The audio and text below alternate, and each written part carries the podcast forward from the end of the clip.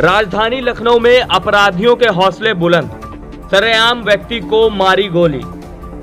Police से बेखौफ अपराधियों ने आज पुराने लखनऊ के ठाकुरगंज और शहादतगंज थाना क्षेत्र की सीमा पर रात करीब आठ बजे एक 35 वर्ष युवक की गोली मारकर हत्या कर दी।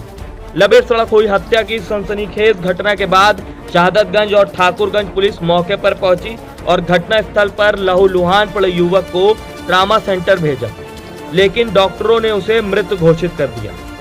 बताया जा रहा है कि घटना स्थल से जनता के द्वारा एक व्यक्ति को पकड़कर पुलिस के हवाले भी किया गया है। और यह भी बताया जा रहा है कि मृतक युवक शहादतगंज, मृतक युवक शहादतगंज थाने का हिस्ट्री शीटर भी है।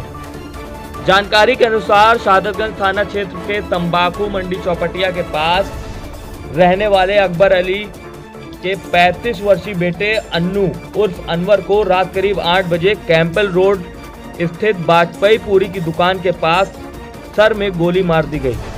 और यह भी बताया जा रहा है कि अन्नू को जिस समय गोली मारी, उस समय चौराहे पर काफ़ी भीड़ थी और हमलावर के साथ कई अन्य लोग भी मौजूद थे।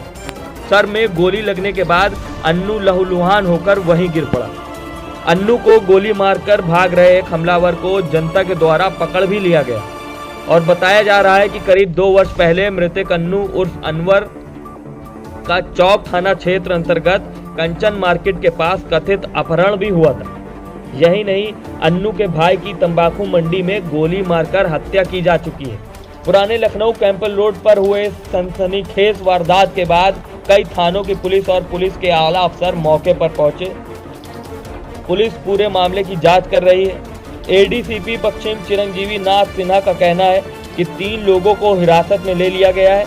उन्होंने घटना का स्पष्ट कारण तो नहीं बताया लेकिन बताया यही जा रहा है कि घटना के पीछे जमीनी विवाद है और मृतक अनवर कुछ महीने पहले जेल से भी छूट कर आया था।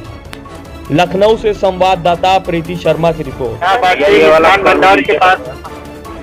कुछ खाने पीने आए थे? किसी काम से आए थे?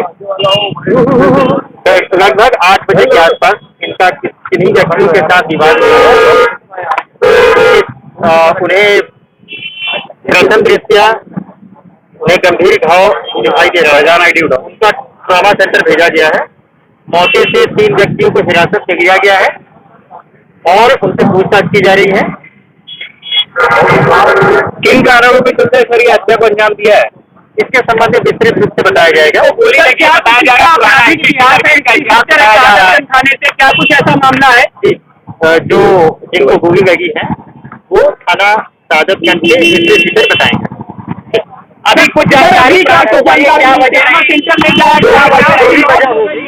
जो भी वजह होगी जिस इस घटना के पीछे क्या वजह होगी वो शीघ्र ही आपको बताऊँगा। जो पकड़े गए कि तीन व्यक्तियों को जो मौके से हिरासत में लिया गया है और उनके अगेंस्ट यही कार्रवाई सुनिश्चित की क्या नाम है उनका? जो पकड़े गए वो बताया जाए क्या कुछ उनका भी सर आपराधिक इतिहास रहा है? जो आपको बताया जाए